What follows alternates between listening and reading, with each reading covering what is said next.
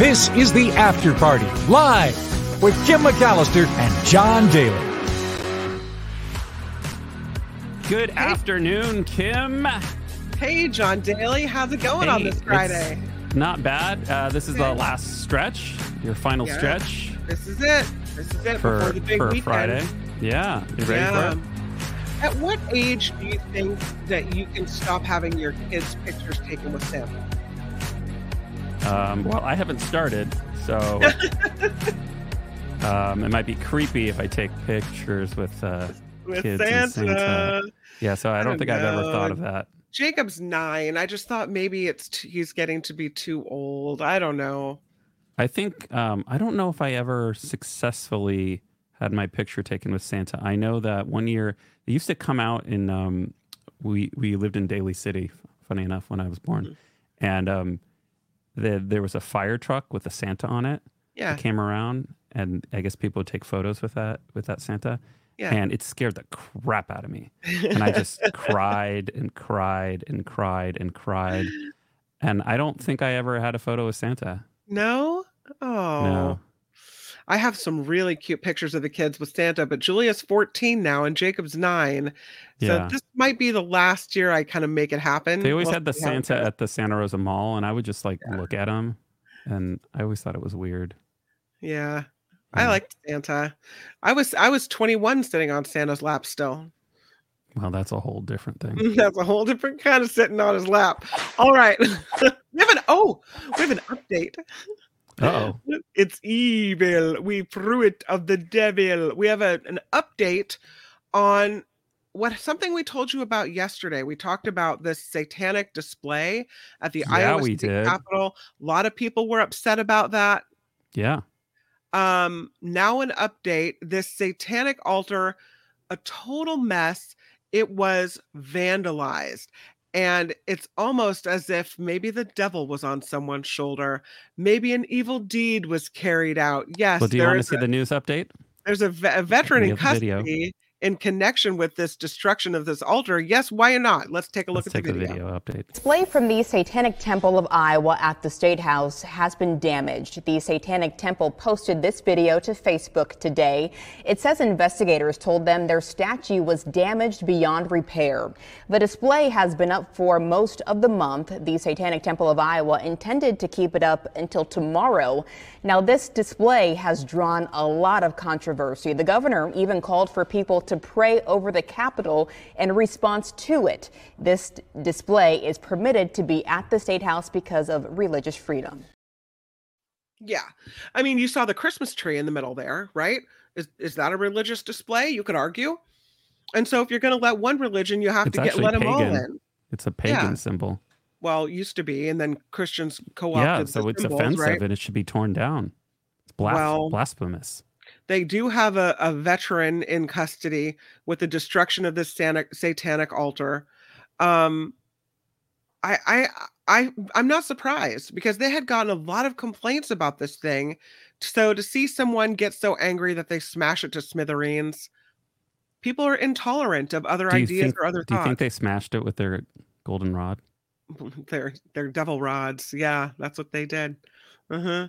And you know what's the irony here is the whole thing was for religious freedom, and now you have intolerance and you're not supporting freedom. Who's the very thing that one now, bitches? Not me. You intolerant Christians.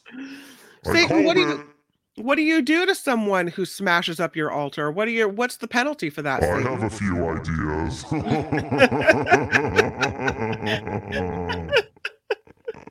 Oh, man. All right. Well, let's move on to the animal kingdom because... Okay, whatever. I'll be standing by for your next... Please, I'm going to need you to come back a little later on. So if you could just stick with us. I pretty appreciate that. Okay. Let's talk about these bulls that ran onto the train tracks in New Jersey, I guess. Is that what happened? Yeah, let's check out this news report from the East Coast. All right, now to a developing story out of Newark, New Jersey. A bull, there it is, on the loose. Apparently this thing has now been captured after it was spotted running on the New Jersey Transit train tracks this morning. First reports started coming in just after 10:30 at Newark Penn Station there. Yeah, our newsroom spent considerable time watching this unfold. By 11 o'clock, police say the bull was off the tracks, but at that point had not been caught. We do believe now it has been captured and was transported from the scene in that white trailer. NJ Transit said there were delays of up to 45 minutes between Newark's Penn Station and due to the police activity there in the area. Yeah, people, I think, were told to steer clear. I think that. No? Nobody could. You can't really. But where did this thing come from is what I want to know. And it's amazing. I think this is the story. I think it's the story of the day. I think it is. You were saying it was hoofing it on the track. They were going to have you hoof it up there to cover it. No, steer clear. I wonder how long they probably just cackled, you know, when they came up with that one. Could you ever be one of those cheesy news anchors on TV? That's right, John. No, but I have to say I did trot out my number of my number of puns for traffic related issues over the years, so I'm guilty as charged as well. We have another highway story.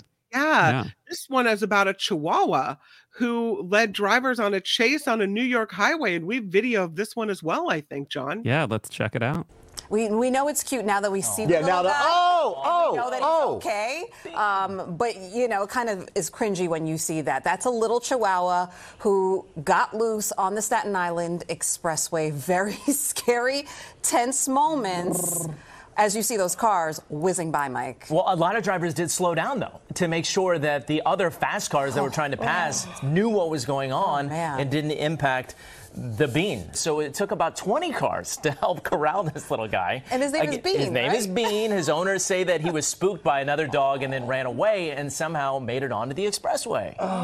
And this is also dangerous for everybody, because even as you drive by, like, do I slow down? Does that cause an accident? What do I do to make sure that this little puppy is safe? Yeah, well, so you're probably wondering, okay, so what happened to Bean? Well, all the drivers with their assistance, they were able to get Bean back with his owners safely. Woo. My palms are sweaty, Mike. I didn't see the story earlier this morning. All right.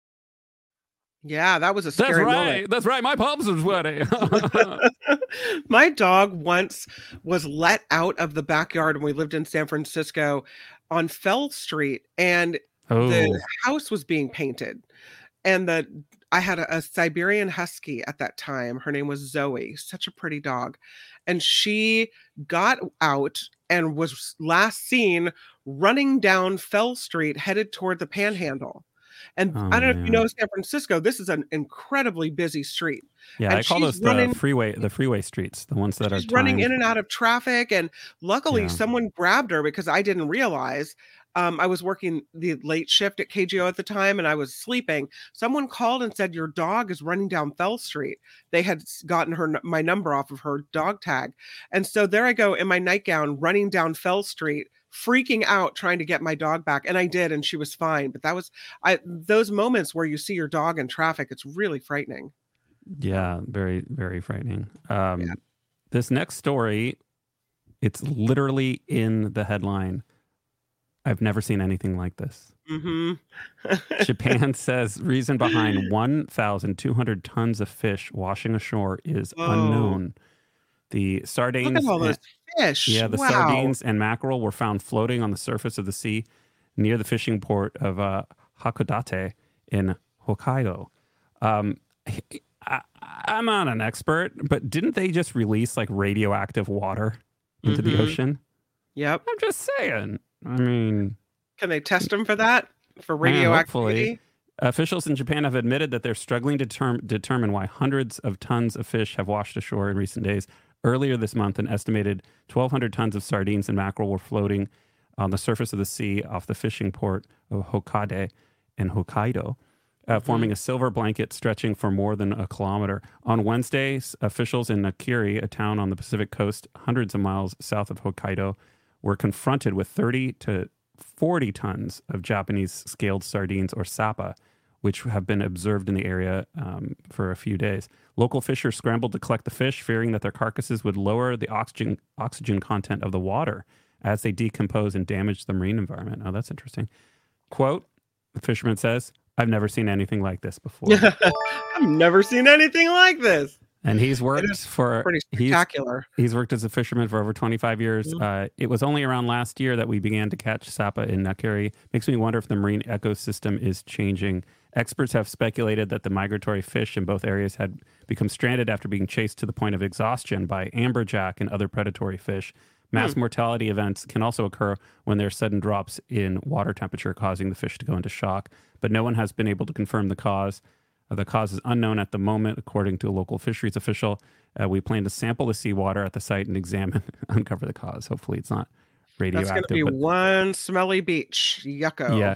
The Japanese government officials have blasted a report in the British newspaper, The Daily Mail, that appeared to link the phenomenon to the release of treated water from the Fukushima Daiichi nuclear power plant. So that's what I was thinking. But, you know, here's another photo. Ooh, wow. Look at that. Yeah, that's a lot of dead fish. Yikes. Let's talk about painted doggies because... Ooh, doggies. Oh, doggos. So... they kind of look hyena-like to me, but they're painted dogs. Yeah. This zoo in Indiana announcing the birth of 3 endangered African painted dog pups. The Potawatomi Zoo in South Bend says these pups were born to a mother and father who showed little interest in them.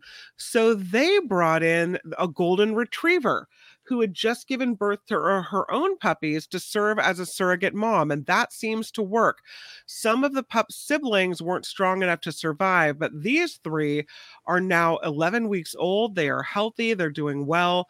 They don't have names yet, but they're being referred to as blue, red, and orange for the time being. The zoo officials say they're building this new enclosure for these pups next to the habitat housing their parents. And apparently the pups have a sister so that they can observe the other painted dogs in their habitat and their natural behavior and everything else. Interesting looking dogs. Yeah, they kind of have like cow feet. Cow hooves. It's weird. We are a fair and balanced show. It's not just cat stories. We do have stories. Throw a little dog, a little steer, you know, a little beaver sometimes. We got it all here on the after party. Beaver? Well, you know. Small beavers, big beavers. Moving on. Vladimir Putin, obviously our, I think the world's nemesis. He was asked a question by what appeared to be an AI-generated deepfake of himself during a Q&A session with the public on Thursday. Putin held his annual phone-in with the Russian public. I love that he has an annual phone-in. What's a phone-in? Yes, caller, you're on the air. It was combined with his... Be careful what questions you ask. You could end up in a Russian prison. Trace that call. It was combined with his end-of-year news conference. It's a closely followed event, but also a carefully orchestrated and curated affair, you imagine, giving Russian citizens a chance to speak directly with the president on a range of issues. Mr. President, good afternoon. I am a student studying at St. Petersburg Institute. Do you have a lot of twins? This is the AI. And at another point, what is your attitude towards the dangers with neural networks and artificial intelligence? The AI questioner asked, according to live NBC News translation. The question was met with laughter from the watching crowd and a brief pause from a stern-looking Putin. This is Putin's response.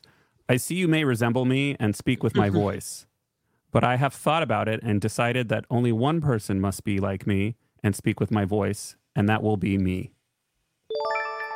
The Kremlin recently dismissed long-standing speculation in the press and on social media that Putin uses a body double at some events. Meanwhile, there's growing concern around the globe about the use of AI deepfakes to spread misinformation. But I think this is brilliant because the media, you know, the people who put this on, right? The moderators, they knew exactly what they were doing. He can't throw the AI out the window. No, it's himself. So, yeah, it's himself. It is like checkmate. But I'd be careful if I were the developers of the AI technology in Russia. Yeah, thank goodness the AI behaved properly. It's like he may preemptively take you out, right? Let's talk about hidden treasure. I love a good treasure story. Metal detectorist finds this very rare ancient gold coin in Norway, but it was more than 1,600 miles away from where it originated. Now, how did that happen? They think this lost coins once belonged to an early monarch. It was discovered by this person with a metal detector in Vestre Slidre, a rural city known for skiing in Norway's south central Innlandet county. They call it, of course, absolutely. This coin was first introduced around 960 CE, and it was used as standard Byzantine currency. That means this artifact would have traveled more than 1,600 miles from its origin site to the spot where it's found. And they're surprised because they say, look at it. It's held up really well. It appears unchanged from when it was lost, perhaps 1,000 years ago. It's just been sitting there waiting, right? Is that Jesus on the front there? I'm going with, yes, it looks Jesus-y to me. I think it's the Lord. Well, they say that it was likely minted in Constantinople, the Byzantine capital that is now modern-day Istanbul. It's decorated on both faces, one side with an embossed illustration of Christ holding a Bible. There you go. You know you're Jesus. The other side, is this where Satan makes an appearance again? The other side. That's definitely Jesus. The other, you would know. Yeah. The other side appears to depict the former Byzantine emperors Basil II and Constantine VIII, according to the news release from Norway. Two brothers were named co-rulers of the Byzantine Empire toward the end of the 9th century. And knowing that time frame of their reign, that's why they say this coin was probably minted in this time frame, in this era. It has an inscription as well in Latin. By the stamp of Christ, it says, Jesus Christ, King of those who reign. The other, written in Greek on the other side of it, says Basil and Constantine, emperors of the Romans. So what a weird and cool find. Wow. Very cool. Yeah. Yeah. Very, very cool. Oh, Doug with a $5 contribution to a super sticker. What? Thank you, Doug. Thank you, Doug. Sent his own gold coin. Thank you. Look what we found. Left behind by Doug. A Byzantine $5. Thank you, Doug. Much appreciated. Thank you, Doug. Appreciate it. The best places to retire in America. Are you ready for it? I am. If you're going to tell me California, don't try to put me in some state where they have weird laws and crazy people. Oh, this is, the top 7 U.S. cities most recommended by experts. Mm-hmm. Retirement is a time for new beginnings, a chance to explore interests, pursue passions, and simply savor life's finer things. Right. But with so many options across the country, choosing the best place to retire in the U.S. can be overwhelming. Fear not, future retiree. This guide will navigate you through the top 7 contenders. Okay, so these are the things that they want you to consider. Climate, cost of living, we're out. Healthcare, taxes, activities and amenities, community, and considering your personality. Number one on the list. Are you ready for it? Okay. Tampa, Florida. No, I'm not going there. Tampa was ranked the best retirement city based on a combination of affordability, activities, quality of life, and healthcare. I'm sure it's really lovely until the weird criminals come out doing their Florida things, and then they try to take away my rights, and then they're banning books, and then no. Too conservative. Well, whatever, Kim. It's really warm. I could get down. Thank you, Satan. I'm sure you could. Tampa, Florida. What's number 2? Number 2 is Lancaster, Pennsylvania. That's a little... many people hear the name Lancaster, Pennsylvania and think it's just Amish country, but this city has tons more for you to experience. This town has everything. With a combination of small town charm and accessible amenities like Lancaster General Health. Oh, that's exciting. Lancaster consistently ranks as one of the top places to retire, and for good reason. The small Pennsylvania city offers one of the lowest sales taxes in the country and no sales tax or no state taxes on retirement benefits, which include Social Security, 401k, and IRAs. Lancaster offers several things to do for seniors, including the Central Marketplace, America's oldest continuously running farmers market. And here's a photo. No. I mean, that's pretty. It's pretty. Yeah. No. Number three, Naples, Florida. No, back to Florida again? No. Yeah, but look at that beach. Oh, yeah.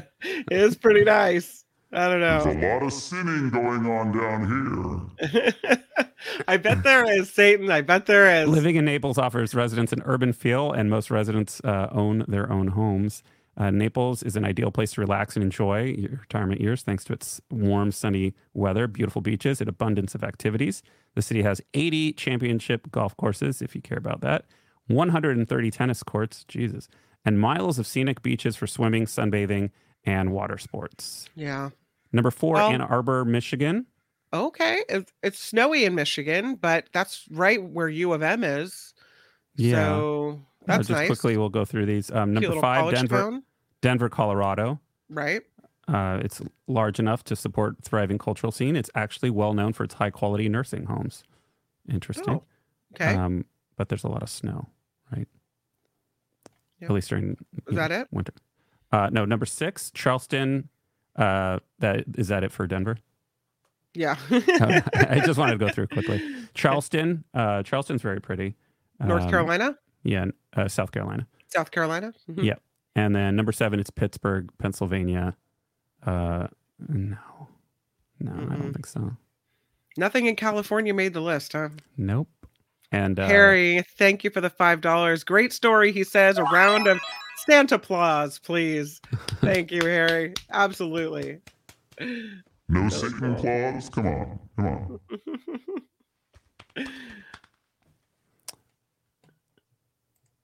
Your next story? Oh, I thought you were still with your list. I didn't know that was the last seven. One. Turn the page. Awkward pause, and now we turn the page. All right, let's talk about China. Let's talk about how they're a nation of tea drinkers, right? I mean, the tea, very popular. I have a friend who is Chinese, and she has this beautiful collection of teapots, and she brought me some tea back from China a couple years ago. So good. Well, now China has more branded coffee shops than the United States. Wow. China overtaking the U.S. as the biggest branded coffee shop market in the world. The number of branded coffee shops in the world's second largest economy grew by 58% over the last year to reach nearly 50,000 outlets. Well, they Starbucks, do have 1.4 billion people. Well, they're supposed to be liking tea more than coffee, but here comes all the coffee chains. Starbucks opened 785 outlets in the country during the last 12 months. It is the second largest branded coffee operator by outlets. World Coffee Portal added as well. Luckin Coffee, for the Chinese startup that became mired in a fraud scandal, kicked off Wall Street 3 years ago. That's their biggest coffee chain. So Luckin and Starbucks, they have a lot. More than 90% of 4,000 Chinese coffee shop consumers surveyed drink hot coffee weekly. 64% iced coffee at least once a week. Nearly 90% surveyed a visit or order from a coffee shop at least once a week. So they've become, China, the part of this global coffee industry, a powerhouse. Yeah, even though they're traditionally more of a tea type of country. So there you go. Well, yeah, I'm sure it has to do with the younger generation and probably TikTok. and all the influencers. Mm-hmm. Are you a fan of meteor showers? I am. Well, you know the Geminid meteor shower. Yeah, it was supposed to be big. What, last night? Early this morning? I think it's it was a couple days ago. Yeah, Wednesday night into Thursday morning. Rather, we're a little late on the story. Mm-hmm. But the Geminid meteor shower is expected, or it was one of the most expensive. I'll read this in past tense.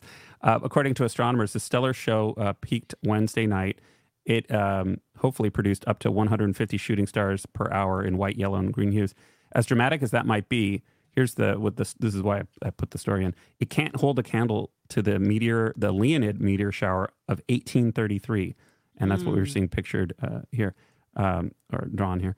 On that night of November 12th to 13th, so many meteors burned through the Earth's atmosphere that they seemed to turn the night sky into morning.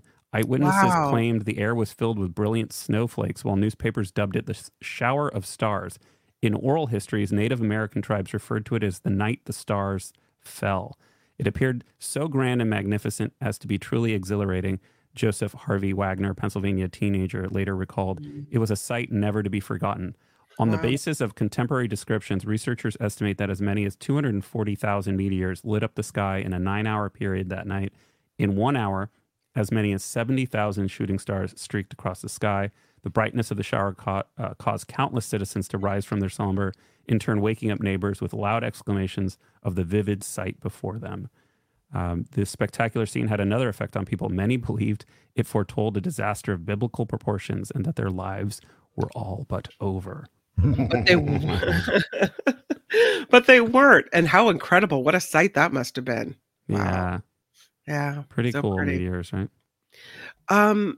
Well, telling your kids you can do anything, apparently not the thing to say. And I say it all the time. I'll say, you can do whatever you put your mind to. Right. If you want to achieve, pick a thing, X, Y, Z, you can do it. It just takes focus and effort. You can do whatever you want to do in life. Well, I guess that's counterproductive. According to this article on CNBC, you can do anything is positive, but it's very generalized, according to a psychotherapist who says, I think we need to draw it down to specifics for children and find really practical examples for them. The truth is that actually we do have limitations. And one of the things we have to do in life is work within our limitations.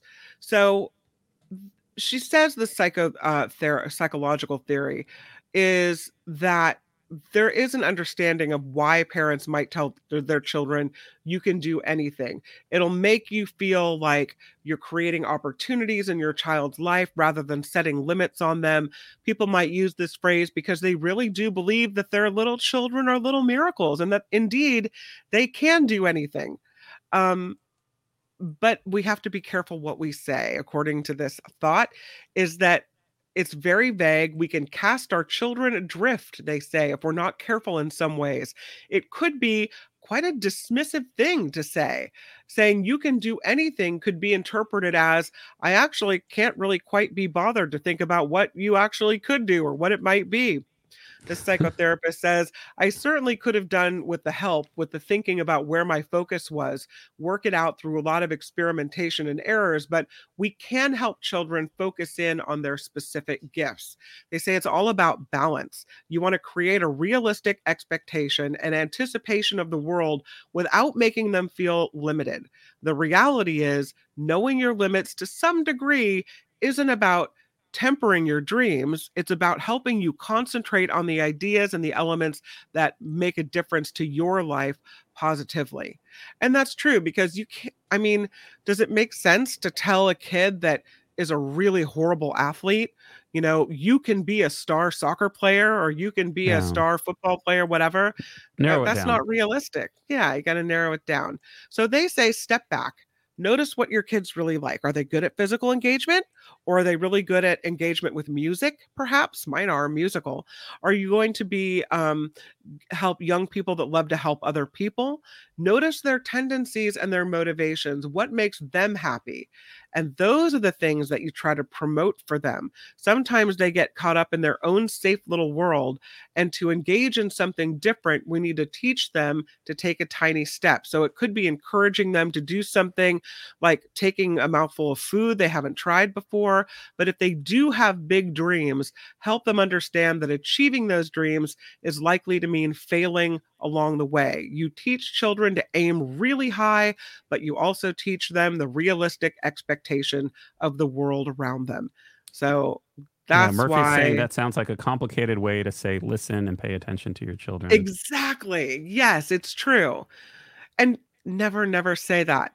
Say almost anything. I could never be a professional dancer because my knees, but I love to dance.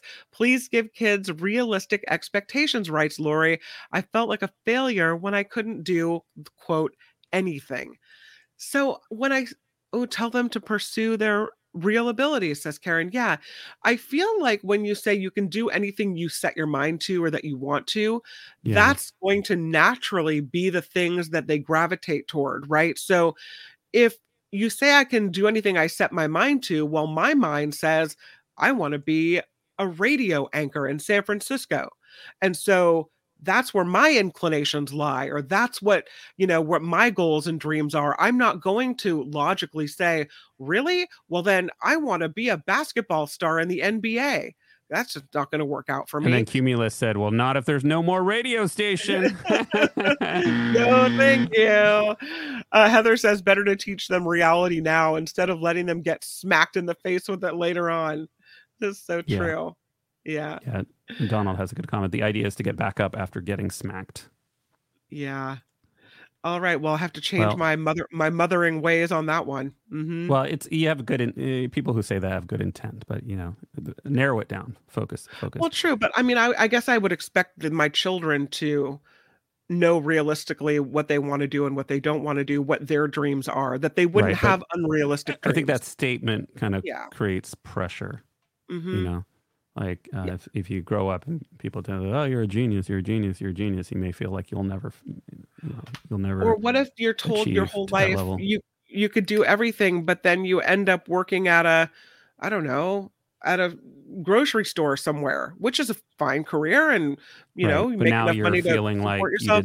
You didn't live up to expectations. You didn't live up to your potential, right? Well, you could have done anything, and now this isn't anything. This isn't the big dreams that everyone hoped for you. Well, you know who's not living up to expectations? Boston's mayor, Michelle Wu. Michelle, what'd you do? She planned a no whites holiday party for counselors. And an aide accidentally sent the group email invite meant to be only for electeds of color. That's right. Democratic mayor of Boston has sparked outrage after inviting city councilors to a holiday party intended only for electeds of color. Michelle Wu's invitation for the December 13th electeds of color holiday party appeared to have been sent out to all councilors in error by her aide, Denise Dos Santos. Dos Santos followed up to the email 15 minutes later, apologizing for the invite, clarifying that it was only meant for the city's 6 councilors of color. The 7 white council members were not welcome.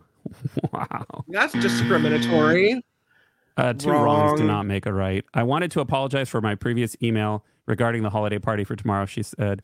The assistant is a black woman. I did send that to everybody by accident, and I apologize in my email that it may have offended or come across as so. Sorry for any confusion. There was no apology for actually planning to host a racially segregated party. And the mayor is actually doubling down on this. After this became, public nationally. And I think she's wrong. Yeah, I think that's definitely discriminatory and not right. I mean, I guess it was a mistake to send out that email. But once you send it out, then you got to open that party to everybody. Right. It's not an event. It's not an event to like honor specific culture. And even if it was, it should be open to everybody. Yeah. And the fact that it's a holiday party.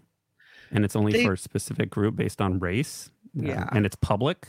It's public people, public officials. No. They did say that they were having other parties that were where they would welcome all of the council people, regardless of color, but still. Once everybody knows there's a party. And the Klan is having a meeting too. Yeah. I'm like, come on. No, thank you. So I found this list that surprised me of the best Christmas movies list. Yeah, no. And for some reason, I can't get the picture to show up. I don't know. But this is the best Christmas movies of all time list, according to critics. Every film on this list has been considered according to the cinematic history and development of Christmas movies. But I think they left out the good ones. Well, they left out all my favorite ones. All right. So it's a list of 25, but and it goes from 25 down to 1, but I'll start at the beginning and I'll just read you the top few. Okay. The best Christmas movie of all time, they say. Number 1 is called The Apartment. It's a movie from 1960. It has a Metascore of 94. I guess is what they're ranking it. It's starring Jack Lemmon and Shirley MacLaine, a famous romantic comedy centering on extramarital affairs. And this film has an important scene that takes place during a Christmas party. What can you tell us about the scene? That's why it's listed as number 1. Number 2 is Carol. It got a Metascore of 94. And it stars Cate Blanchett and Rooney Mara. And it's based on a 1952 book called The Price of Salt. It takes place during the Christmas season in the 1950s. So that's why it made the list for the Christmas list. Number 3 is Little Women. I wouldn't think of this movie as a Christmas movie, but it gets a Metascore of 91. The remake of The Little Women in 2019, directed by Greta Gerwig, because of its take on a familiar story through the use of cinematography and storytelling. This one, I wouldn't have thought was a Christmas movie. You did say this was a dumb Christmas movie list. That's why I'm thinking. Number 4 is A Wonderful Life. I'll give him that. I would have put that on my list. Number 5, Miracle on 34th Street. Yep, I would have put that on the list. Number 6, Little Women of 1994. Again, not a Christmas movie, I don't think. Number 7, a movie called Tangerine, shot on an iPhone and made its premiere at a Sundance Film Festival. This is a dumb list. It's about a transgender sex worker who discovers her boyfriend has cheated on her, with a story as her search for him taking place on Christmas Eve. All right. Number 8, A Christmas Tale. I'd have never even heard of it. This was a movie that was made in 2008, and it follows a family full of strained relationships. Catherine Deneuve is the matriarch who has leukemia in the movie. They say it's sharp and funny. I've never seen it. So best Christmas movies of all time. We've never seen anything like that before. Number 9 is called Eastern Promises. Never seen it. Christmas movie. Number 10, The Nightmare Before Christmas. I'll give him number 10. Number 11, a movie called Crazy, made in 2005. That doesn't seem Christmassy. Number 12, Tuesday After Christmas. Have you seen that? Yeah, but that's not a Christmas movie. That's Tuesday After Christmas. Tuesday After Christmas. Number 13, Christmas Again. I haven't seen it either. Number 14, the movie 2046. Have you seen that? No idea. No. And finally, I'll stop with number 15, which is a good one, A Christmas Story. So best Christmas movies of all time, according to critics. Ho, ho, ho. You'll shoot your eye out. But apparently, let's keep it on the Christmas track for a moment. It turns out that maybe the best way to display a tree is not to chop one down, but to rent one? Yeah, growing tradition. Families are embracing eco-friendly living Christmas trees. Do you like how this one's just floating in front of us? If you're on the hunt for that perfect Christmas tree, there's a unique idea sprouting up on the Central Coast. Renting a living Christmas tree Rent a living Christmas tree in Carmel. Experts say artificial or chopped trees can have a heavy carbon footprint that they leave behind, right? So one solution is renting a living tree, which not only checks the eco-friendly box, but also provides a hassle-free holiday season. Monica Hudson, the owner of Rent a Living Christmas Tree, said you can order the tree online. You don't even have to come up here.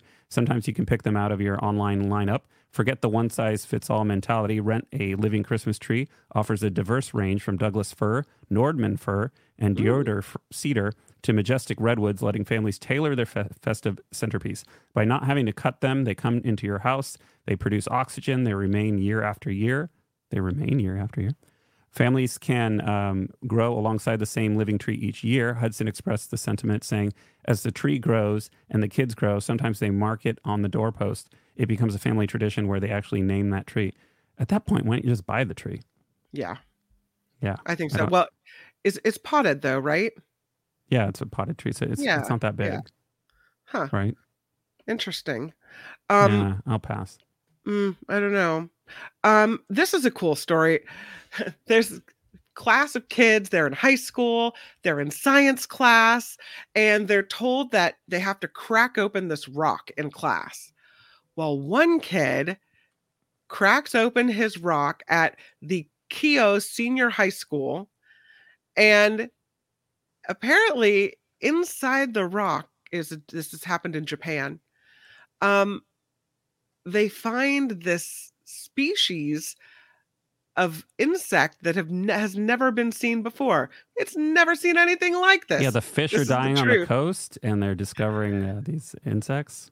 this student during science class at the rock had been provided by Kenosha Fossils Museum as part of an educational initiative to bring geology and paleontology into the classroom. So the student named Kota Yatagai, he cracks open his rock, and inside are the fossilized remains of a large scarab beetle, according to the study published in the journal Paleontological Research in November. His teacher recognized the importance of the find and gave the fossil to the study's co-authors.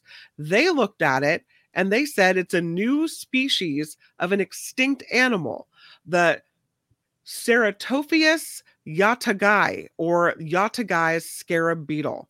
It's large. It's about an inch in length. The fossil was split in half, but nearly completely preserved. The beetle was likely an earth-boring insect that fed on the feces of other animals. Well, I wouldn't call it a new species. It was a newly species discovered.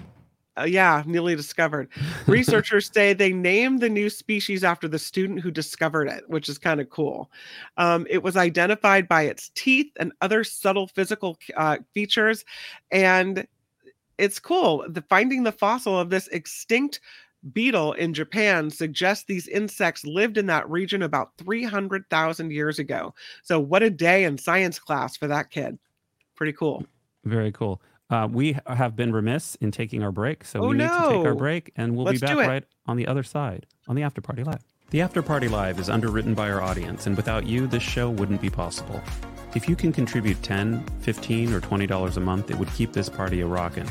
The PayPal link can be found in the About section of the YouTube channel or at the bottom of the show description. Any dollar amount is appreciated, and it all adds up. On behalf of Kim and myself, thank you for your consideration. Aloha, bitches. It's the After Party Live. Huge, huge thank you to Doug for the $5 super sticker. Thank you for always supporting the show, Doug Koch. And Harry with a $5 super sticker as well. And your funny jokes always bringing us some smiles. Also, thank you to our ongoing contributors, Sarah K. and Laura W. You guys, Merry Christmas, Happy Holidays, Happy Hanukkah, and thank you for supporting me. This is a crowdfunded show. Yes, we're not bringing in mega bucks. We don't have a huge audience, but we have a lot of heart, and we think we can. We have a lot of heart. That's right. All right, let's go to space. Take me to space. Yeah, let's go to space. I found this to be somewhat interesting. Amazon is sending up these satellites for internet and to create an internet network. Right. So they're the Kuiper satellites. Now what they're revealing is that they're using lasers to link. So I don't know if this is just cool or it's kind of scary. It's Jewish space lasers. Is that what? Oh no, not Jewish space lasers. No. Let's not go there. No. No. Amazon will include a key speed boosting technology in its coming project. Kuiper internet satellites, the company announced on Thursday. Amazon said it's tested the laser link tech successfully during its recent proto-flight mission. Traditionally, satellites are limited to sending data between individual spacecraft and the ground. Laser links connect the satellites to each other. So they have optical inter-satellite links known as OISLs, and they serve as a way to transmit data throughout space. Laser links are a feature that Elon Musk's SpaceX began introducing in later generations of its Starlink satellites. The links help improve both the latency and speed of the networks. With optical inter-satellite links across the satellite constellation, Project Kuiper will effectively operate as a mesh network in space. So you'll have a better reception than you have with your Wi-Fi here on Earth. Amazon's pair of Kuiper prototype satellites completed multiple successful laser link demonstrations, according to the company. Here's another, you can see here how each satellite would talk to the other satellite with a laser. And they maintain links that transferred up to 100 gigabytes per second over a distance of nearly 621 miles between the spacecraft. Because light travels faster in space than it does through glass, the orbital laser mesh network will be able to move data approximately 30% faster than it, if it had traveled the equivalent distance via terrestrial fiber optic cable. So that's pretty cool. That is pretty cool. Something not so cool. They found a new spider. Oh. It's an 8-eyed creature with a personality like Satan. Oh. I'm intrigued. Tell me more. It was discovered as a new species in Ecuador in the mountains, an eight-eyed creature with bad temperament. Scientists encountered this hairy animal. They discovered its bristly personality and a new species. In the forests of Ecuador in 2021, they went in search of tree-dwelling spiders, and they found one hairy spider inside of a bamboo fence. The spider tried to defend itself, and then it tried to flee, making a quick, sporadic movements nearly too fast to even see. But it didn't work. Researchers captured the spider. They took it to a research lab. They found three similar-looking spiders in archive collections, and taking a closer look, realized they discovered a brand new species of spider. They're calling they're calling it Salmopius satanus, or shout out the Satan tarantula. Yeah, the Satan tarantula can reach just under 2 inches in length. It has 8 eyes, 8 legs, covered in golden hair and long fringe on its face. Ooh, Photos show the new species has a dark brown body. It almost looks like it's wearing fringed leg warmers. It does. Very fringy legs. They say thousands of new species are found every year, and this is another one of them. Researchers say they grew very fond of Satan's tarantula. In spite of its bad temperament and sporadic attacks, the personality earned it the nickname Satanus. The nickname stuck, inspired the name of the new species, Satan's tarantula. It just has this awful attitude. So, well, you know, we all have our bad days. That's what we needed in the world. Satan's tarantula. That's what I want to run into. Kathleen Bryant with a $10 super sticker. Thank you so much. We appreciate that. Heather Kennedy. Heather. With the $10 super sticker. Even though today is my birthday, I'll give you guys a present. Merry Heather Miss. Happy birthday, Heather. To you too, Heather. Do we have the balloon background? Do we still have that? For some reason, I can't click on any pictures. Happy birthday. Merry Heather Miss to you. That's awesome. Happy birthday, Heather. Thank you for remembering us on your birthday. Generous and kind of you. We're celebrating over here. Party for Heather. NBA Wear, $5. Well, if Heather's giving, I better too. Oh, that's so nice. Thank you, guys. Thank you, BA Wear. We appreciate that. What a nice thing. There's a little festival of giving right there. A little festivus happening. Well, we'll celebrate Heather's birthday with this next story, and I think you'll appreciate it. A surprising number of women open to multiple partners or spouses. What? That's right. So much for monogamy. A new study of researchers in UK reveals that a third of men and 1 in 10 women are open to having more than one romantic partner at the same time. Wow. Oh, wait a minute. At the same time, like at in the same room? Well, not. Or know, like concurrently. Concurrent. Like that. Okay. But I mean, you know, if your partner's open to it. The study, which involved 393 heterosexual men and women, uncovered varying levels of openness, in quotes, to to these arrangements. Approximately 33% of men surveyed in the UK expressed a willingness to consider the idea of having more than one wife or long-term girlfriend in a committed partnership if it were legal and consensual. In contrast, only 11% of women indicated a similar openness to the concept of polyamorous marriage, or polygamous marriage, I guess. I find that number a little high. The research explored individuals' perceptions of committed partnerships in which they either shared their partner with others or shared themselves. The team examined two specific relationship models, polygyny,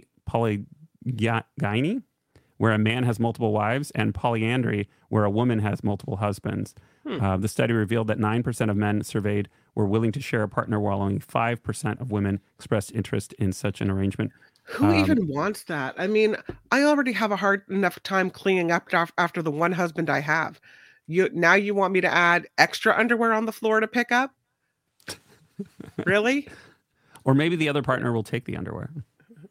Something needs to happen.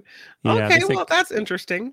Committed non-monogamy has received a lot of attention recently. It's a hot trend with more and more couples talking about opening up their relationships to include other people, according to Dr. Thomas. And he knows what he's talking about. However, these types of relationships are far from new. Yeah, what do you think? I mean, whatever floats your boat, more power to you. You always hear, though, and maybe tell me I'm wrong. If I'm wrong, I'm wrong. But it seems to me that I've often heard that people that think that this is going to strengthen their relationship, right, or that it seems like it always ends poorly. That, you know, you think you can open your relationship to other people, or you think you can have an open relationship, and then somebody falls in love with somebody else, or instead of strengthening, yeah, it doesn't seem to end up working out in favor of the two people that were originally in the relationship. So I don't know.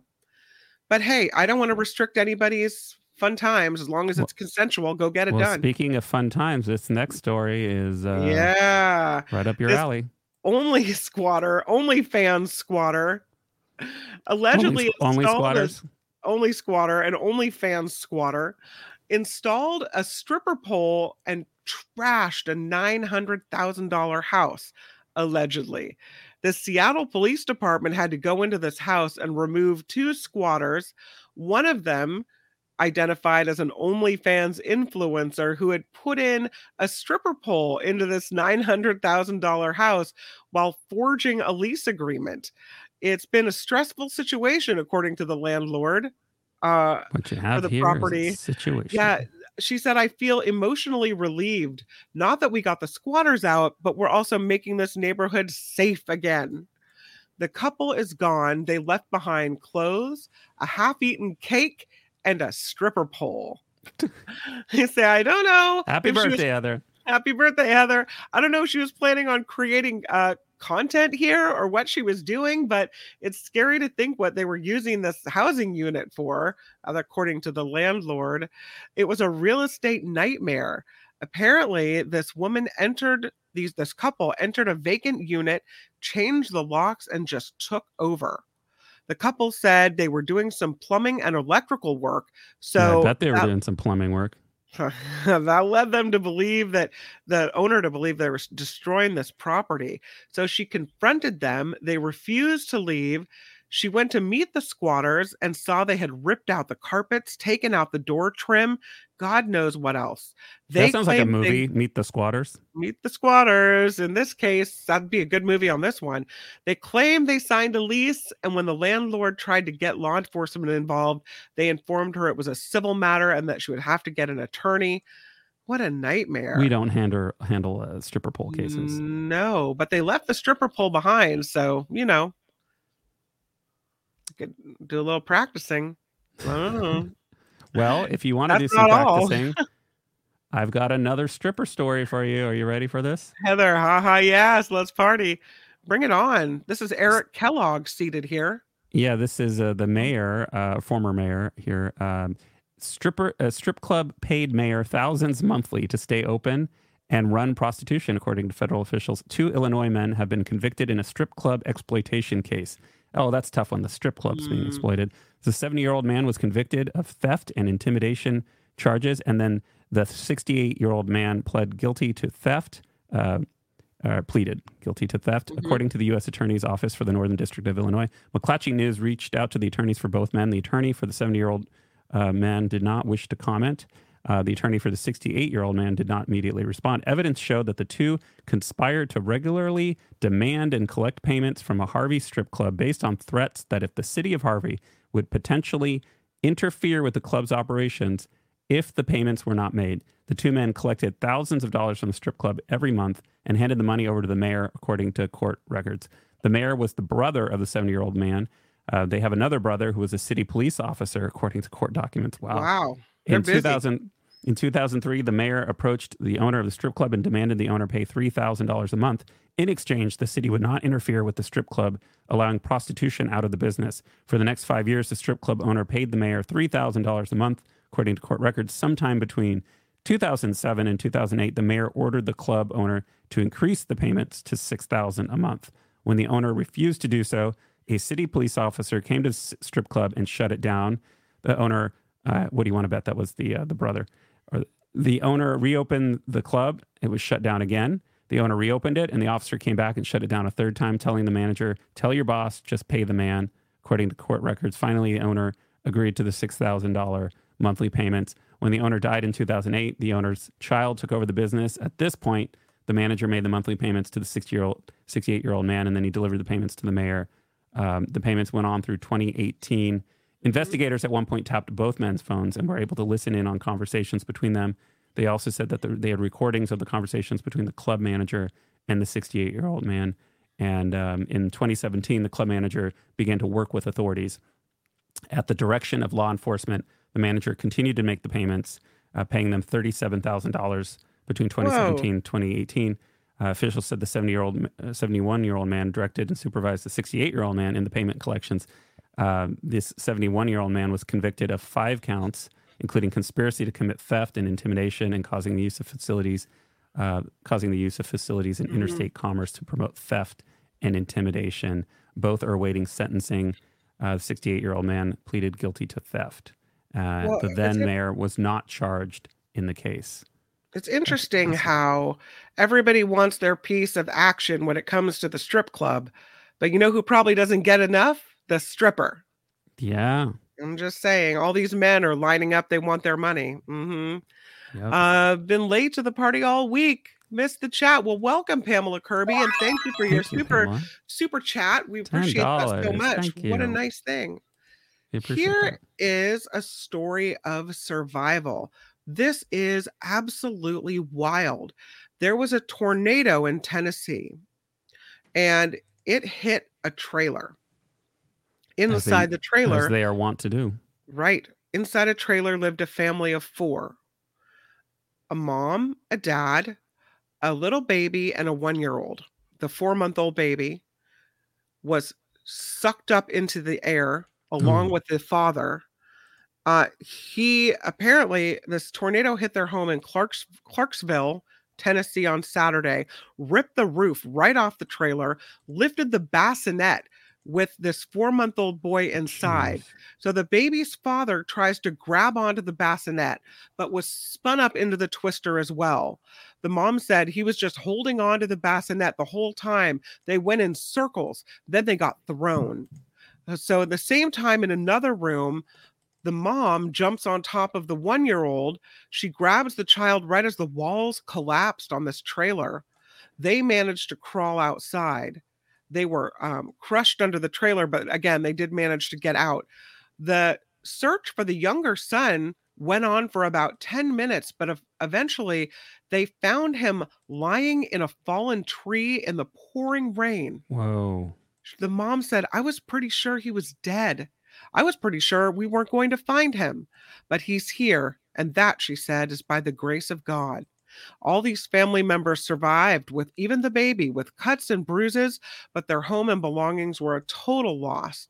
3 people in Clarksville weren't so lucky. They were killed by the string of tornado-producing storms on Saturday. But this family, again, a tale of survival. The dad and the baby and the bassinet thrown into the air, landing in a fallen tree, and still managing to come out of this thing with life intact. Wild. I know, when people say California is expensive, it's like, I don't want to live anywhere where this could happen at any time, any point. Tornadoes. Yeah, scary. Jenny T with a $10 super sticker. Thank you, Jenny T. What up? Is that Barbie in her picture? It's, I think, a barbified image.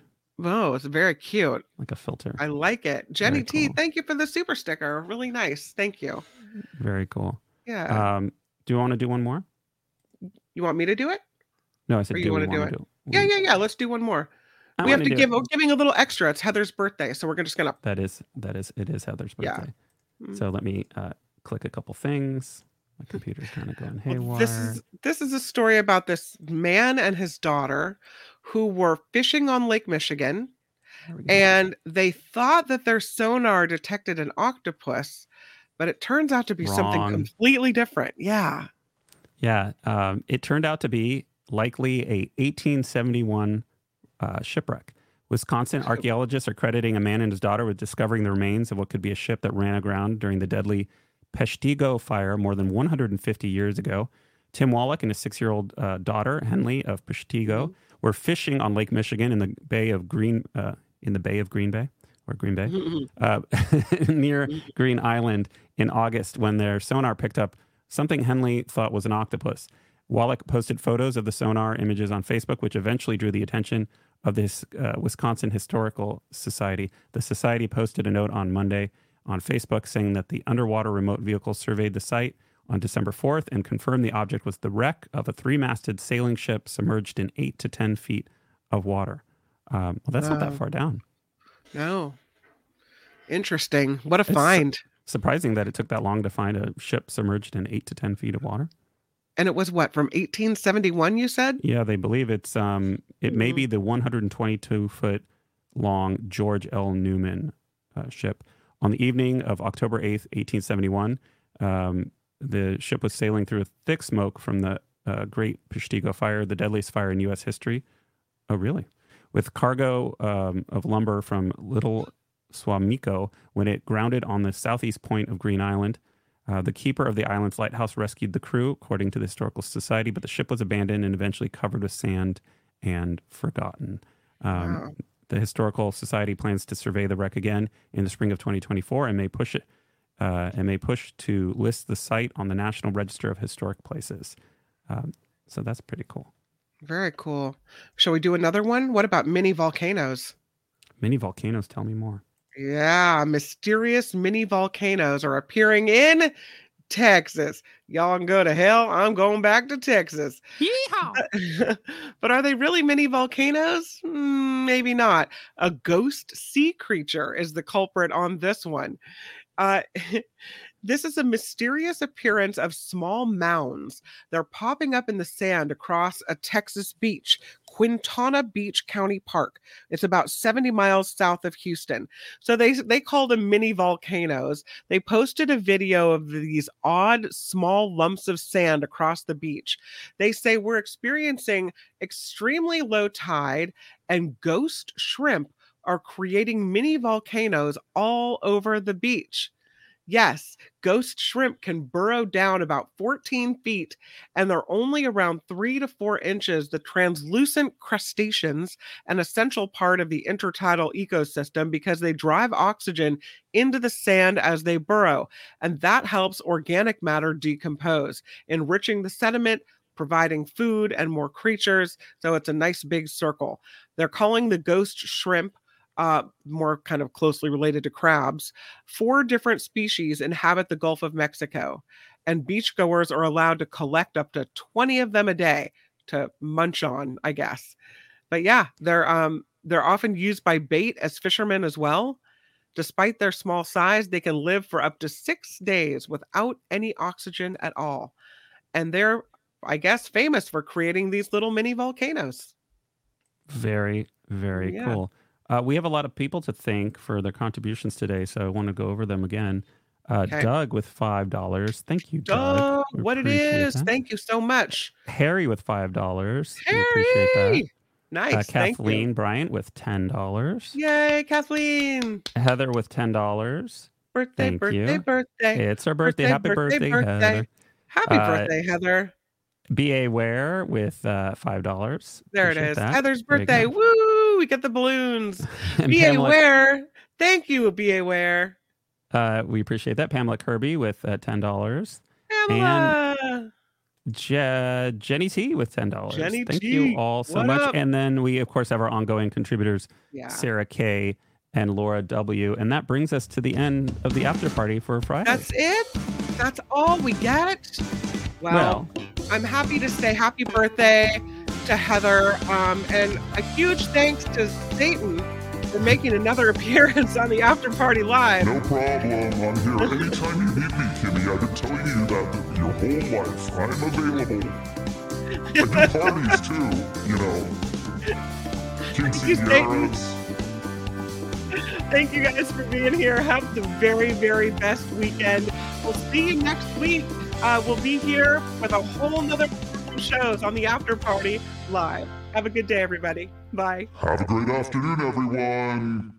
Stay warm. The After Party Live is underwritten by our audience, and without you... My bad. The After Party Live would like to thank the following contributors and viewers like you.